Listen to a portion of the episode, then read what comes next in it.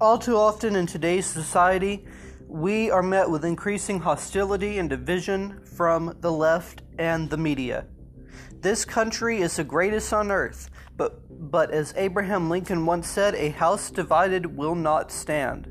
And America is rapidly becoming another bleeding Kansas. If we are not careful, we will experience another civil war within our lifetimes, and this country will not be the same. So, this podcast is dedicated to shining a light in the darkness, to exposing truth wherein lies abound, and towards healing this country.